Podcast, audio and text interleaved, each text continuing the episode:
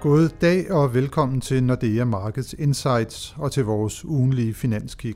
Jeg hedder Helge Pedersen, jeg er cheføkonom i Nordea, og i dag har jeg besøg af chefanalytiker Jan Størup Nielsen. Velkommen Jan. Tak.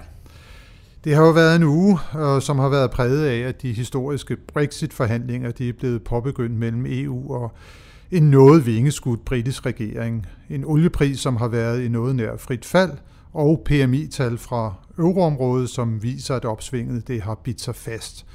Aktiemarkedet har set fornuftigt ud, de lange renter er faldet lidt, og dollaren har stabiliseret sig.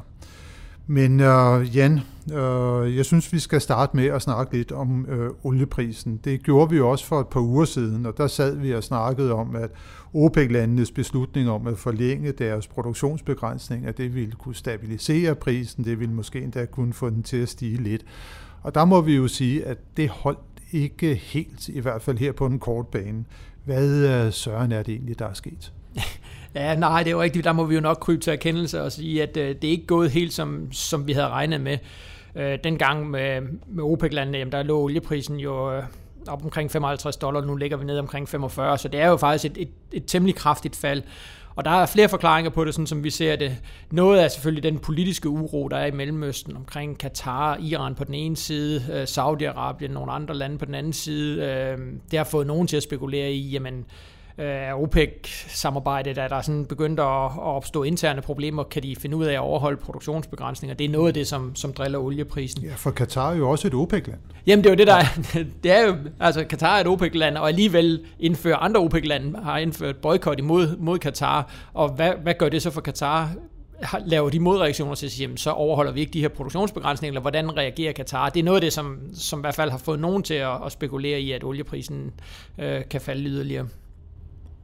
Og så er der vel også noget med de amerikanske producenter, de øh, spytter vel også øh, olie ud på markedet nu her, efter Donald Trump han har ligesom givet carte blanche til det og trækker USA ud af Paris-aftalerne og siger, at nu er det altså America first, og øh, for vores vedkommende nu, så er olie det er en vigtig energikilde. Jamen lige præcis, altså de har fået lempeligere vilkår, de amerikanske olie, olieproducenter, og samtidig har de jo været ekstremt dygtige til hele tiden at gøre sig mere og mere effektive, øh, så det bliver billigere og billigere at producere olie derovre, og de er jo på ingen måde begrænset af det, som OPEC-landene øh, beslutter sig for, så for dem handler det jo bare om at producere mest muligt, øh, så, så det er også noget af det, som, som skaber, eller giver ekstra udbud til oliemarkedet, og den vej rundt presser prisen nedad.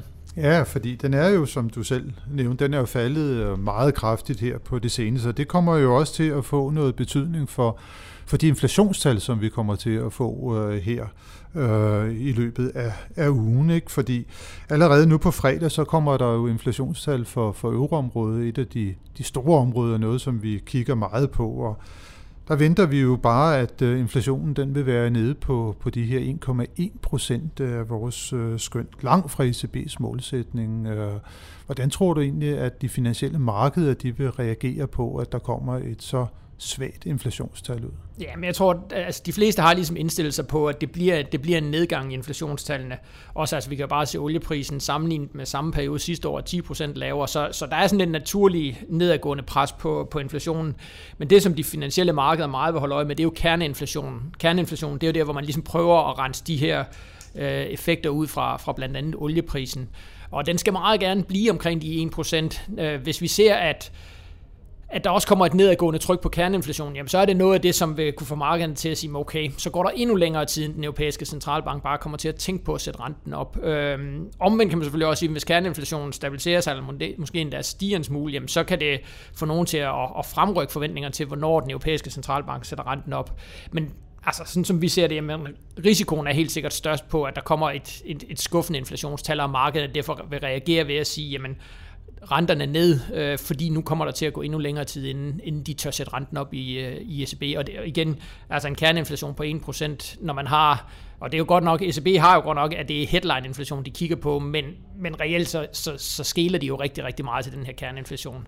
Øh, og der, der er, som du selv siger, der er jo langt op til, til deres egen målsætning.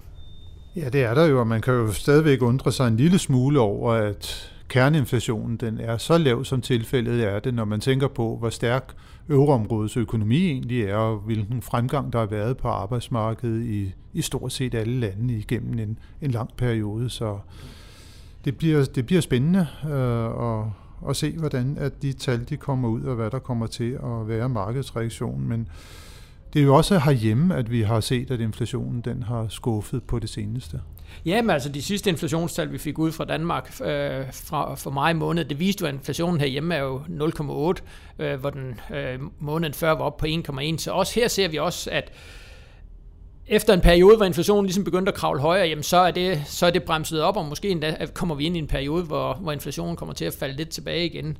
Øh, og i en historisk sammenhæng, altså en inflation på, på 0,8-0,9 er jo ekstremt lav. Øh, vi skal jo ikke så mange år, år tilbage, jamen så hed inflationen herhjemme omkring 2%. Øh, men det er jo klart, at altså for, for forbrugerne, der er, det jo en, der er det jo en fin situation. Altså vores lønninger, selvom de ikke stiger så meget, øh, jamen så stiger de stadigvæk mere end inflationen, så det vil sige, at vi får noget mere købekraft. Så for forbrugerne er det her en rigtig god situation. Øh, og man må også sige, vi er jo ikke ved at være i en situation, hvor man sådan for alvor er bange for deflation, den her med, med øh, faldende priser over en længere periode. Der er vi jo slet ikke endnu. Så et eller andet sted, så giver det her jo mere købekraft til forbrugerne. Og måske også forklaring på, hvorfor det går så godt, øh, både i øvreområdet, men også herhjemme i forhold til privatforbrug. Man må vel netop sige, at øh, deflationsrisikoen, den er vel også blevet elimineret også fra den europæiske centralbanks side, fordi de jo nu øh, i deres øh, seneste øh, statement, der øh, fjernede de jo denne her med, at renten den skulle være på det nuværende eller lavere niveau i lang tid fremover. Så det, at man fjernede et lavere niveau, det, det må jo betyde, at, at, at deflationsrisikoen, det er ikke den, vi skal se ind i. Men nu nævner du, at det er sådan så, at købekraften den stiger øh, herhjemme, og det skulle kunne give et, et godt skub til, til privatforbruget. Men nu her i, i næste uge, der kommer der jo tal for detaljomsætningen, og Selvom privatforbruget jo har udviklet sig meget pænt, så må vi vel konstatere, at detaljomsætningen den har på en eller anden måde bare skuffet øh, igen og igen over de ja, vel seneste mange år. Vi ligger stadigvæk langt under niveauet fra før finanskrisen. Mm. Hvad skal vi vente os af, af tallene her? Ja, men vi kan godt håbe på en, en lille fremgang i detaljsalget, når vi, når vi får de her tal. Øh, men det er jo rigtigt, som du siger, at privatforbruget vokser. Det samlede privatforbrug herhjemme vokser med mere end 2%, men detaljsalget, jamen det er under det halve, det vokser. Øh, og det er jo fordi, at... Øh, at det kan godt være, at forbrugerne får mere købekraft. Noget af den ekstra købekraft, den bruger vi stadigvæk på at, at nedbringe gæld, øh, men de penge, som vi så rent faktisk bruger ekstra, jamen meget af dem, det går til, til service. Øh, så det er biograftur, restaurationsbesøg, rejser er også en rigtig, rigtig stor post i det her. Øh, så vi bruger ikke så mange flere penge i de fysiske butikker. Der er måske også noget med udenlandsk internethandel, øh, som også spiller ind i det her. Men det er rigtig, øh, altså danske detailbutikker har ikke oplevet den fremgang, som man ellers øh, nok, nok vi har forventet. Øh, og det er simpelthen fordi, at, at vi bruger penge anderledes, end, end vi gjorde tidligere. Mm. Nu privatforbruget, øh, det er jo også en, en, et vigtigt øh, element i udviklingen i sådan den overordnede øh, vækst for, for Danmark. Og nu får vi jo også på fredag, der får vi jo så også tal for, hvordan at bruttonationalproduktet faktisk udviklede sig i første kvartal, altså en samlet opgørelse over den, den økonomiske aktivitet herhjemme. Øh, hvad tror du, at de tal de øh, vil vise os? Altså den første opgørelse, den viste jo en, en fremgang på 0,6 øh, procent hen over kvartalet og 2,2 procent hen over året, og det er jo faktisk en rigtig fin vækst for dansk økonomi. Altså vi skal jo stadigvæk huske på, at vi kan måske være heldige at vokse med 1,2-1,3 procent på sådan en lang sigt, så når vi er op og snakker mere end 2 procents årlig vækst, jamen så, er det, så er det rigtig fint for dansk økonomi. Øh, desværre, når man så gik ned og gravede ned i tallene, så var det ikke helt så positivt, det der faktisk skete i første kvartal. Øh, der er meget af den her vækst, den skyldes faktisk, at, at virksomhederne de producerede til lager. Øh, lageropbygning, det, øh, det er med til at øge vores BNP, men det er selvfølgelig ikke, øh, det er selvfølgelig ikke en rigtig god situation. Og det kan jo også betyde, når vi for eksempel kommer hen i anden kvartal, jamen så noget af, noget, noget af det, der bliver produceret til lager i første kvartal, jamen hvis det ligesom bliver solgt videre, jamen så får du ikke den samme produktion. Øhm, jeg tror, når vi får, når vi får BNP-tallene på fredag, så vil de... Øh, måske vise en lidt mindre optimistisk billede af dansk økonomi end de her 0,6, som den første offentliggørelse øh, viste. Øh, og igen, altså første kvartal, når vi kigger underliggende på det, så var det faktisk ikke så godt et kvartal for, for dansk økonomi. Eksporten havde lidt, lidt tilbagegang. Privatforbruget voksede ikke med helt så meget, som, som det tidligere har gjort. Øh, så forhåbentlig får vi... Øh, får vi et lidt anderledes billede af dansk økonomi, når vi, når vi får tallene, men, men ja, det, det bliver i hvert fald spændende at se. Jamen det gør det da, og øh, nu har vi jo lige set de her, som sagt, PMI-tallene, de tyder på, at det skal komme til at gå fornuftigt øh, høj vækst i, i euroområdet her henover øh, i hvert fald de kommende måneder. Så det er jo Danmarks største eksportområde, så, så der er vel håb om, at det er, at eksporten den kan komme lidt op igen. Og nu hvor vi snakker BNP, så kan vi vel også lige nævne, at øh, IMF jo kom med sin øh, rapport her på dansk økonomi i, for et par dage siden, og øh, der konkluderer Valutafonden jo blandt andet, at Danmark er kommet helt ud af finanskrisen, og vi nu nærmer os kapacitetsgrænsen. Øh, IMF, øh, eller den internationale valutafond, kommer jo også altid med nogle politikanbefalinger, og en af de politikanbefalinger, for IMF er faktisk lidt bekymret for udviklingen på, på boligmarkedet, det er, at øh, man skal imødegå de meget kraftige stigninger, der har været i boligpriserne, ikke mindst i storbyerne, altså København og i Aarhus, øh, ved at gennemføre og introducere nogle yderligere de her såkaldte makroprudentielle tiltag. Blandt andet anbefaler man, at der bliver indført en grænse for belåningsgraden med afdragsfri lån og variabelt forandrede lån i, i København og i Aarhus. Så det behøver vi jo sådan set ikke gå i detaljer med, Jan, men hvordan ser du sådan på udviklingen i boligpriserne i København og, og i Aarhus? Jamen det er bestemt, øh, det er bestemt gået stærkt, øh, men man må så også sige, at man har jo allerede lavet nogle tiltag fra myndighedernes side, netop fordi man, man er godt klar over, at vi skal ikke komme i samme situation, som vi havde i 2005, 6, 7 stykker, hvor vi jo netop havde den her boligboble. Så man har faktisk fra myndighedernes side været inde og, og ligesom prøve at, at begrænse øh, prisvæksten. Og jeg tror faktisk, at, øh, at det man har lavet, jamen det kommer til at virke. Øh, man kan sige, at grunden til, at boligpriserne generelt stiger i dansk økonomi lige nu, jamen det er jo, at vi har en historisk lav rente, så det er meget, meget billig finansiering, vi har stigende beskæftigelse, finansiering, beskæftigelse er jo noget af det, der på lang sigt ligesom er, er de vigtigste faktorer for, hvordan det går med, på boligmarkedet.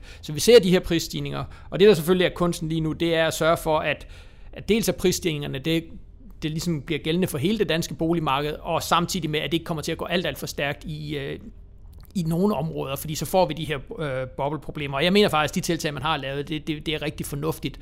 Øh, og altså, vi venter øh, prisstigninger på omkring 3%, både i år og, og til næste år på boligmarkedet. Man siger, det, var, det er jo fint. Altså, det er jo næsten det bedste, vi kan få, at, at priserne bevæger sig i den rigtige retning, uden at det kommer til at, at, kommer til at gå alt for stærkt. Mm, og det er jo også en, en vigtig drivkraft, kan man sige, også boligpriserne for udviklingen i blandt andet det private forbrug herhjemme. Øh, Helt bestemt, altså når, når boligpriserne stiger, øh, jamen der er noget mere omsætning på boligmarkedet, jamen, så skaber det jo noget optimisme, øh, der, der skaber også noget mere friværdi, øh, og den her positive psykologi sammen med, sammen med øget friværdi, jamen det er jo noget af det, som, som også kanaliseres over i, i et højere privatforbrug.